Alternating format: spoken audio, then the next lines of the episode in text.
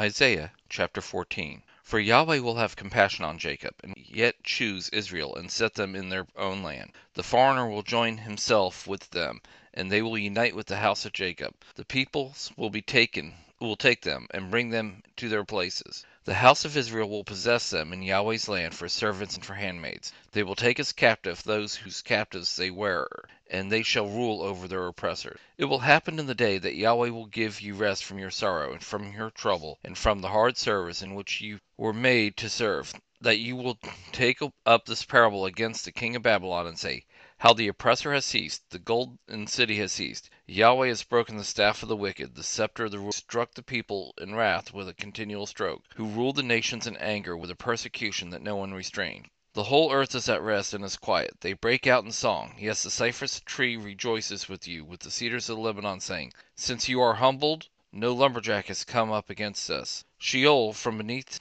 has moved for you to meet you at your coming. It stirs up the departed spirits for you, even all the rulers of the earth. It has raised up from their thrones all the kings of the nations. They all will answer and ask you, Have you also become as weak as we are? Have you become like us? Your pomp is brought down to Sheol. With the sound of your stringed instrument, maggots are spread out under you, and worms cover you. How you have fallen from heaven, shining one, son of the dawn! How you are cut down to the ground, who laid the nations low!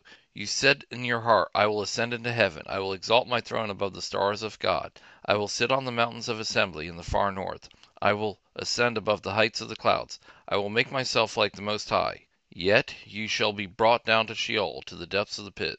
Those who see you will stare at you. They will ponder you, saying, Is this the man who made the earth to tremble, who shook kingdoms, who made the world like a wilderness, and overthrew its cities, who didn't release his prisoners to their home? All the kings of the nations sleep in glory, every one in his own house. But you are cast away from your tomb like an abominable branch, clothed with the slain who are thrust through with the sword, who go down to the stones of the pit, like a dead body trodden under foot.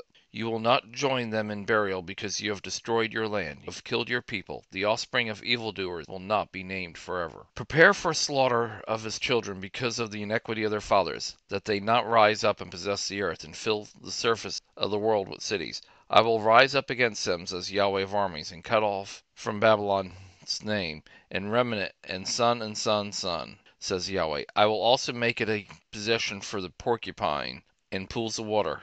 I will sweep away with the broom of destruction, says Yahweh of armies. Yahweh of armies has sworn, saying, Surely as I have thought, so shall it happen, and as I have proposed, so shall it stand, that I will break the Assyrian in my land, and tread them under foot on my mountains. Then his yoke will leave them, and his burden leave their shoulder. This is the plan that is determined for the whole earth. This is the hand that is stretched out over the nations. For Yahweh of armies has planned, and who can stop it? His hand is stretched out, and who can turn it back? This burden was in the year that King Ahaz died.